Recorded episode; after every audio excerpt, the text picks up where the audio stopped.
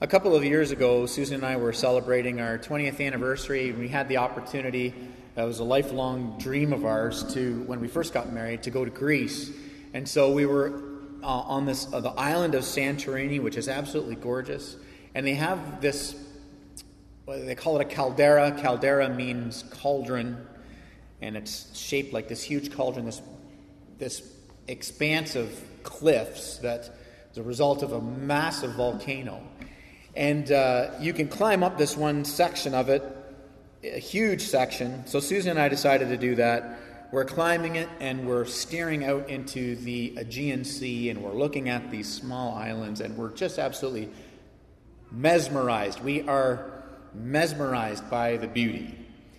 And uh, we get up to the top and, and uh, of this, this one cliff, and uh, I later found out the cliffs are 990 feet. So it took us a couple hours to get to get up this thing, and, and it was it was uh, it was incredible, and it was a it was a ton of work. And when we got there, we realized we had to get back. and so Susan decided that with with each step, uh, because the steps aren't even, which of course makes it a little more exhausting, and it was very hot. Susan decided that with each step we would we would say Greek coffee, freddo cappuccino, with, with each syllable, with each step. So each step all the way back was Freddo Cappuccino, Freddo Cappuccino to get us back. And it worked, you know, good mojo. And it took us a while. And we were, but we were blown away by the beauty of this place. Nature has a way of doing that. If you sit in your backyard this afternoon and stare into the sky and stare at the clouds long enough, if you pause long enough, the sky will draw you in, the clouds will draw you in. If you lay out at night and stare into the expanse of the stars, it's the same. If you go to for a walk and you take enough time to stop and stare at the trees, the nature has a way of mesmerizing you and calling you in. Our text this morning is Psalm 19, which is precisely how the psalm starts. It starts out, in fact, by saying something even more boldly than I've said it, which is that nature itself has a voice because of the God of creation who put nature in its place. Psalm chapter 19, starting in verse 1. The heavens declare the glory of God, and the sky above proclaims his handiwork. Day to day pours out speech, and night to night reveals knowledge. There is no speech, nor are there words whose voice is not heard. Their voice goes out throughout all the earth, and their words to the ends of the world. In them he has set a tent for the sun, which comes out like a bridegroom leaving his chamber, and like a strong man runs its course with joy. Its rising from the end of the heavens, and its circuit to the end of them. There is nothing hidden from its heat. The law of the Lord is perfect, reviving the soul. The testimony of the Lord is sure, making wise the simple. The precepts of the Lord are right, rejoicing the heart. The commandment of the Lord is pure, enlightening the eyes. The fear of the Lord is clean, enduring forever. The rules of the Lord are true and righteous altogether. More to be desired are they than gold, even much fine gold. Sweeter also than honey, and drippings of the honeycomb. Moreover, by them is your servant warned. In keeping them there is great reward. Who can discern his errors? Declare me innocent from hidden faults. Keep back your servant also from presumptuous sins. Let them not have dominion over me. Then I shall be blameless and innocent of great transgression. Let the words of my mouth and the meditation of my heart be acceptable in your sight, O Lord, my rock and my redeemer. This is God's word. Now, this psalm declares that God reveals himself to us in two ways for the kids who are in here, reveals the word revelation. It means to uncover, it means to make clear something that was covered. And God does this in two ways by general revelation, which is nature. And that's how the psalm starts out. The first five verses are speaking about how God reveals himself in nature, general revelation. But then the rest of the psalm goes on and it speaks about special revelation, which is the divine revealing of himself through his word. And so as we look at the first five verses, they point to how God is the God of creation. It's, it's like this nonverbal communication. Did you notice as I was reading the text how it kept saying that their words are going out? Nature's words are going out. What an interesting uh, word picture that that gives us. Nonverbal communication, as you know, sends a message loud and clear. We have encounters of nonverbal communication all the time where somebody doesn't need to say something, but you're like, I got the message. Right? It happens every day. And creation itself is a cosmic level of non communication that God has with, with us, where He sends out an, an absolute, uh, undeniable message of His existence to all of us. It's, think of this um, think about art and beauty, which is how this text begins to speak to us and, and invites us to think about God, about beauty. When you think about beauty, when you think about art, if you look at visual art, it's not speaking to you, but everybody who appreciates art and curates art will talk about how it speaks to them. All of us look at things if you are if you're going to design your home or you're going to do something that is aesthetic, when you go to buy some new clothing, there is certain styles that speak to you. Art speaks to you. Fashion speaks to you. This is the way we think about beauty. Some of you look at it and say, you know, well, I prefer this over that. Why? Because this didn't resonate with you and that did. This it's all nonverbal communication. The text starts out by saying that nature itself, world and the cosmos, is God's monstrous non-communication to the world. In a, in, in a sense that it is speaking about his beauty and his greatness. The mountains, the oceans, the stars in the sky, they are works of art. They are works of the art of the hands of God and they speak to the soul of humanity. The beauty speaks to us. Think about when you go to a movie and how words are not being said on the screen, but you're watching these images moving, and it's a montage to a score. That musician that carefully crafted that instrumental score, it's moving you. I mean, if you shut the sound off, it's a completely different experience, right? Sometimes when kids are little and the movie starts to get a little scary, you turn the sound down because when they can't hear the music, it's not as scary anymore. Because mu- mu- music and art has that ability, that power to move your soul. The mountains, the stars, the sky, the, the, the, the sun. It says God's monstrous communication to the soul of man, captivating us by beauty to say, I'm here. Look to me. The work of the artisan's hands.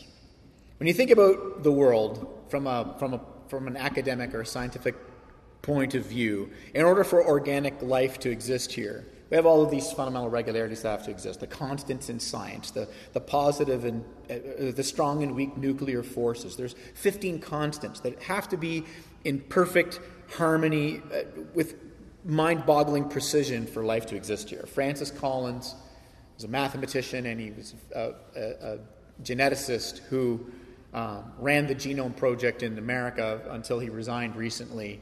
A genius. He discovered genes that led to various deficiencies and diseases. He's a genius. And Francis Collins speaks of the universe this way he says, The universe operates as if it knew we were coming. Philosopher Alvin Plantinga was the professor of analytical philosophy at Notre Dame. And he said this if you, he described the universe, the cosmos, kind of speaking to the existence of God in this way talked about it like a poker game. He said, Imagine you're playing poker with your friends, and one of them puts down a royal flush. Everybody's going to push back at the table, if you know anything about poker, the odds of that. And they're going to go, Wow! But if the next hand, your same friend puts down a royal flush, you're probably going to raise your eyebrow. And if late into the night, he's won everybody's money, because hand after hand after hand after hand after hand, he's put down a royal flush. It is not reasonable to conclude that this is chance at work. You're going to take him outside the garage and have a conversation about all these royal flushes that he's dealing. This is the God of the cosmos, the expanse of the universe, and it's all of its beauty, speaking and resonating with the human soul. And the Apostle Paul looked back on this psalm and looked back on this in Romans 1 and 2, and he said, all of creation is declaring the goodness of God in such a way that all of humanity has a knowledge of his existence and is without excuse. We are without excuse to turn to the Creator and seek for his salvation. We're without excuse. We can suppress that knowledge, and many of us do suppress that knowledge. But it is not because God has not gone to cosmic lengths, even throughout nonverbal communication, to say, I'm here. And so, analyzing our world and the cosmos is magnificent, not just because the laws of physics are, are purposeful and they, they're, and they don't operate in a lawless, lay and, lawless way and they stimulate our minds, but because the breathtaking beauty of the world kindles the fire we have, our desire for beauty in our souls. And this is why when we look out at nature, just like the psalmist, you look out at nature and you feel the beauty sucking you in. It's precisely because of this. It's nature itself is singing the praises of God, and it's calling our souls to our souls to join in the song. Plato and Aristotle and Einstein and scores of other academics, they looked out at the natural world and they reasonably concluded that there was the existence of a divine, a prime mover, something behind the equations, something causing everything to exist. And they looked back and they saw these things. But you know what? Reason alone, it can show us that there is a God, but reason alone can't show us our need for the saving grace of God. We can look out at the cosmos and go, no, there's something behind this. But as you know, nonverbal communication can be misunderstood. You've looked at your spouse or a friend or somebody and sent a signal that you thought was you were sending one signal and they responded thinking that you sent a very different signal. So you see, God doesn't just stop with the nonverbal communication of the cosmos and says, through your intellect and reason alone, find me. Well, through our intellect and reason alone, we can see plainly that there is a God. But through reason and intellect alone, we can't know that we have need of His saving grace. So God, in His great love, doesn't stop at the cosmos, the nonverbal communication, but He moves with a very special revelation past the world to His Word. His written Word, but also then He incarnated Himself, which is why Jesus Christ is called the Word.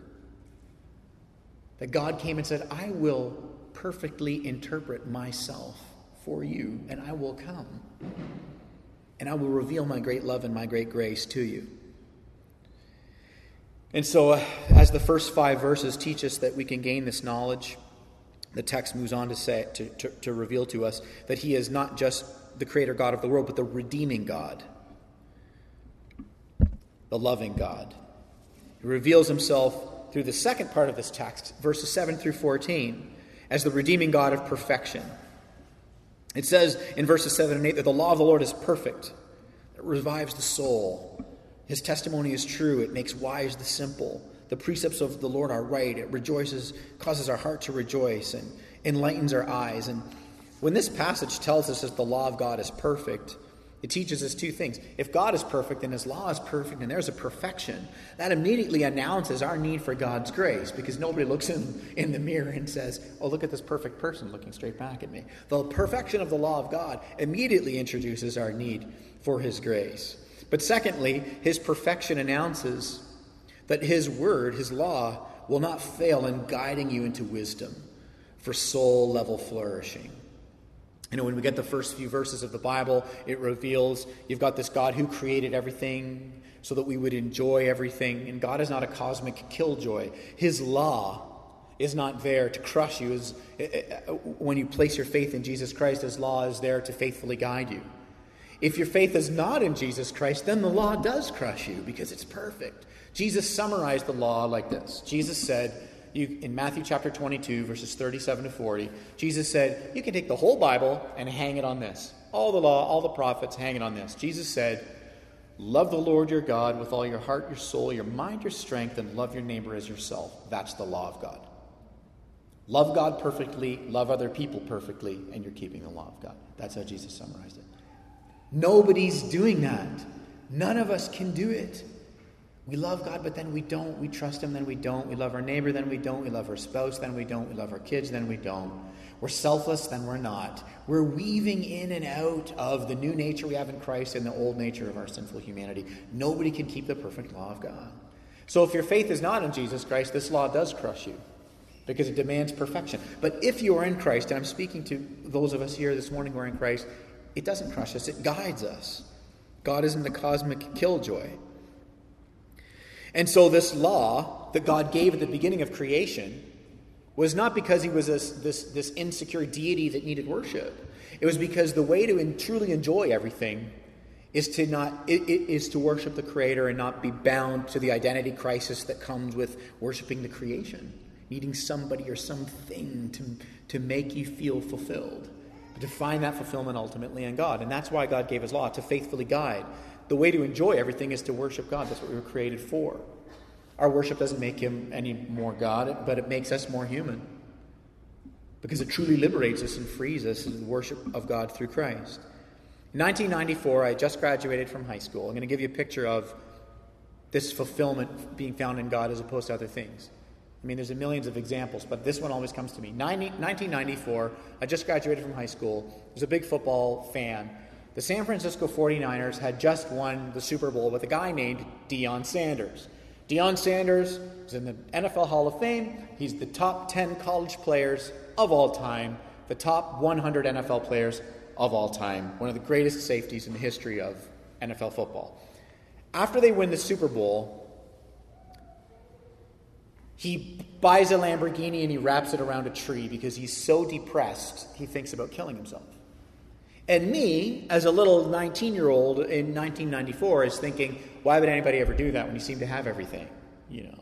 And whenever there are celebrity suicides, the media responds in this way oh, it's tragic and crazy and you know, and often people are like, why? Why would they do it?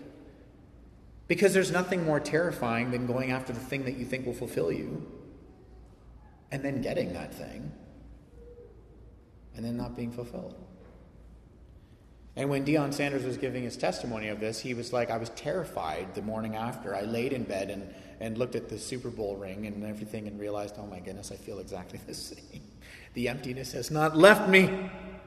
You see, the law of God in the garden was not because God's a cosmic killjoy. He's like, here's how you truly enjoy everything. You find your worship and your fulfillment and your sense of identity in me, and now you're free to actually enjoy good things, you know, to borrow from Augustine, without loving good things in the wrong way and making the good things the ultimate things. So this text shows us how the law of God is perfect. And it, go, it talks about it opening our eyes and enlightening us and liberating our souls so that we're not like thirsty people drinking sand in the desert. Frees us from our identity crisis. If, we're, if you're a young person, I mean, it doesn't matter whether you're a student or you're adult with a career, but I'll just speak to the students. As you're looking to the future and the uncertainty that is there, as you're working through your, your degrees or through high school or what you're going to do to graduate, if you are looking for the city to name you, if you're looking for the degree to give you a name, the city to give you a name, the successful, successful career to give you a name, or a relationship to give you a name, that's going to be a, a chronic chase on a treadmill of unfulfillment that never ends. But if you're already named, if your identity is resting in the one who has named you, living through the wise guidance of the law of God. Now you're free to actually enjoy all those things. And in fact, your identity is intact despite the uncertainty of the shifting landscape of economy, politics, and sociology that's around you. Because the law of God is perfect, reviving your soul, reviving your heart. And so, God's, in His great love, He shows us our need for this, our need for the presence in His lives by reorienting our worship which is actually a saving grace, right? This is what he does. It says that the Word of God, it, it enlightens and opens the eyes, verses 7 and 8. It says that, that it enlightens the, the, the, the eyes and it ministers to the soul. The word soul in the Hebrew, the word soul is lab, which actually means psyche. So it means the innermost self, sense and knowledge of who you are, Psyche inc- incorporates your intellectual commitments and convictions, but also the appetite of desires of uh, your attractions. The psyche. The text says that he's able to liberate and open and bring a refreshment to your innermost self. And so th- there is a way for us to live and enjoy the security of who we are, and this is through the faithful guidance of the goodness of his law, by bending our knee to his word, trusting it for what it is. This, this, this passage says that it's perfect, which means, do we, you know, it's inviting us to trust. Do we trust that it, it's revealing the nature of God perfectly and it will guide us as children of God perfectly? That's hard to swallow. When you read that and say, the law of God is perfect, we don't even like that language. It's 2018, and I'm up here telling you, this law of God is perfect. But the cultural conversation was, well, hold on a minute. Now, wait a second. Isn't this an ancient text? You know, this collocation of stories that's all been together. And wait, hold on now. We're intellectual moderns. Let's think about this reasonably. What do you mean it's perfect? This is hard for us to swallow because we live in a, a, we, well, we live in a backdrop against a backdrop of, of, of post truth. So it's difficult to say now, do I trust that the Word of God is going to perfectly, lovingly, wisely guide me into flourishing? What if I am in reading God's Word and it conflicts with my ideology? Now what do I do? This text says we can, with great confidence, bend our knee and say, Oh God, this is now convicting me. I'm now reading something that is contradictory to my ideology, contradictory to my ethics, contradictory to how I see the world and how I should think about the poor or the downtrodden or those who don't agree with my sexual ethics. I mean, now I'm looking at this. How do I relate? This, this text is telling me to love my enemies and love those who persecute me, persecute me and hate me. This text is telling me to, to, to give my life to this conviction. Can I trust it? And it's saying, yes, you can. You're very small and God is very great. That's why the text started with the cosmos. It started huge. So that by the time we get to the part to say, this law will guide you perfectly, we've already established that we're specks in the universe. You're a speck in the universe physically, you're not a speck in the universe relationally. You consume the mind of God. He loves you, He cares for you. He's gone to cosmic lengths to reveal Himself to you. But before the text gets to the point where it says, Now this law will faithfully guide you, it, blows our minds into the beauty of nature so that we would wonder at the great incredible endlessness of God so that we're able to humble our knee and say, you know what, I'm made of dirt. I'm good to be guided. I'm good to have the God of the cosmos guide me. This is the flow of the wonder of this, of this text here. It's faithful to guide us. Sometimes we think that I'm not sure that it will. Last year, last summer, we were, um, I'll give you a picture here of, of somebody being led astray, okay? Last summer, we have a Redeemer Kids Day. All the kids from the church here are hanging out at at uh, Jasper and Christine's house. And we've got games planned and all these different things we're doing for the kids. Um, Susan and I and some of the others are doing all this stuff, and they have a pool. The kids jump in the pool at the end of, uh, we're like, okay, for the last you know two hours, jump in the pool, and then we all get to sit around and have coffee. Such a great strategy. While the kids are just swimming and we're just watching them in the pool. And so they all get out of the pool, and Nigel says, uh, I can't find my towel and oh, I must have forgotten the car. So I go up and it's not there. So I come down and I say, the towel's not in the car. I guess I'll have to borrow somebody else's towel. And so Susan laughs and says, no, it's probably there. You probably just didn't see it because I have a, of this long list of deficiencies that she has discovered I have in our marriage. One of them is I, I can't see things, apparently. I look through things, I look right at them, but I don't see them. I don't know why that is. I'm sure I'm the only one in this room suffering from that and, and all of the rest of you who are laughing and, and nudging the people next to you are doing that for no reason whatsoever. But, anyways, I, uh, I come back, I say it's not there. So, Lucas, you, a lot of you guys know Lucas, the little guy, uh, Jasper's and Christine's little guy. Lucas goes up, he says, I'll find it. I said, You're not going to find it. He says, Oh, yes, I will. He goes up with Nigel and the others, and they say, I will find it. And they say, uh, I said, Listen, you're not going to find it. If you find it, I'll jump in the pool with my clothes on because it's not there. And about five minutes later, Lucas is coming down the hill with a towel around his neck. And I'm like, no way. And Susan's like, of course. Of course they found it. Of course you didn't see it. So I go, oh my goodness. I jump in the pool with my clothes on. All the kids are laughing. I get out, and then Lucas pulls the towel out from around his and, and holds it down like a flag, and it's not Nigel's towel. I mean, it looked like his towel when it was wrapped up, but it wasn't. See, that's called fallible guidance. Oh, this seems really right. Oh, no, it's not right. And you know, as moderns who want to commit eisegesis, literary eisegesis on the Word of God, eisegesis means you put your interpretation into the text. Exegesis is you study it and to, to extract the meaning from the text. My job is to come up here and give and exegete God's Word for you. Go through history and language and all of these things at my disposal to faithfully, as faithfully as I can, exegete the text. It's not my job to get up here and put my ideas into it and eisegete the text. Because we live in a modern world where literary eisegesis is, and always has been, a prevalent and popular way of wanting to interpret the Bible. So this text says it is, it is not going to lead you astray. It is not, you're not going to find a law of God that looks good, but in the end is hurtful to you, damaging to you, damaging to society, unloving towards others. It faithfully guides our souls into liberation including the portions of the text that contradict our ideology, including the portions of the text that are the opposite of how we think and feel and the things that we're attracted to. Why? Because this is a dusty book? No, because of verse 1.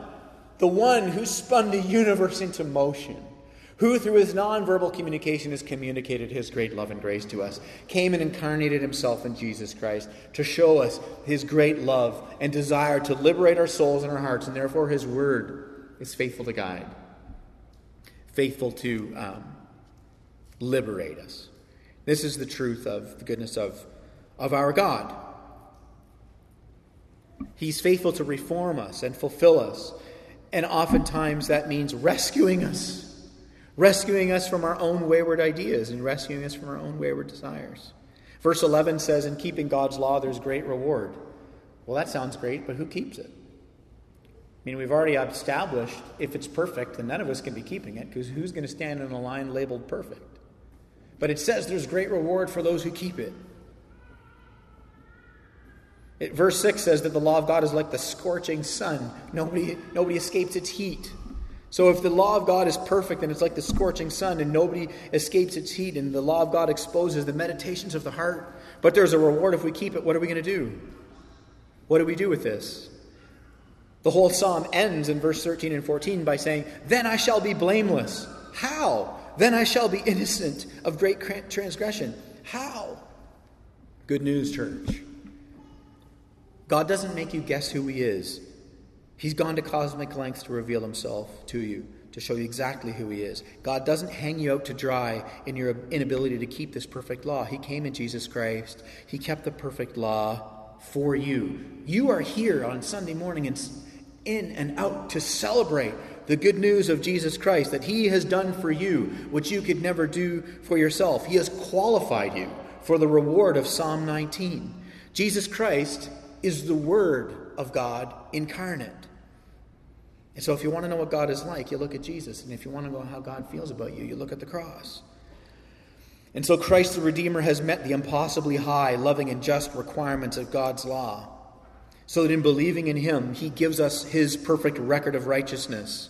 Verse 13 and 14 say, The person who gets the reward is blameless and innocent.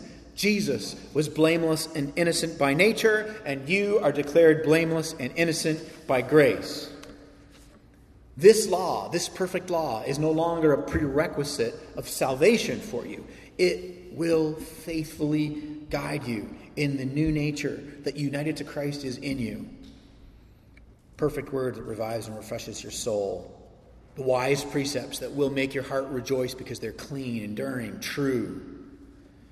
It says more desirable than gold and more desirable than honey. Like when you eat a great dessert and it's so good, you salute you salute your food with a fork. You're like, yes, this is the stuff right here. That's how the, that's what the text is saying. That's the goodness of God towards you.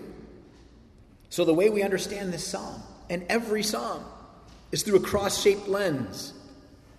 God's law is no longer like the heat of the scorching sun that's accusing you, because in Jesus Christ, God's grace has exonerated you. And so now, nothing uh, is hidden from God's law. It says that it's like the scorching sun, and the good news is that Jesus took our heat. And so, therefore, God's law now illuminates the sinful things in us to reform us. The meditation of our mind and reorient the desires of our heart, guide the appetites and the choices made by our will, giving us peace and hope and strength and wisdom. And as you read God's word, God's word is reading you. Spirit is working in you. Let the meditation of our hearts and the words of our mouths be acceptable in God's sight, our Lord, our rock, and our Redeemer. Amen.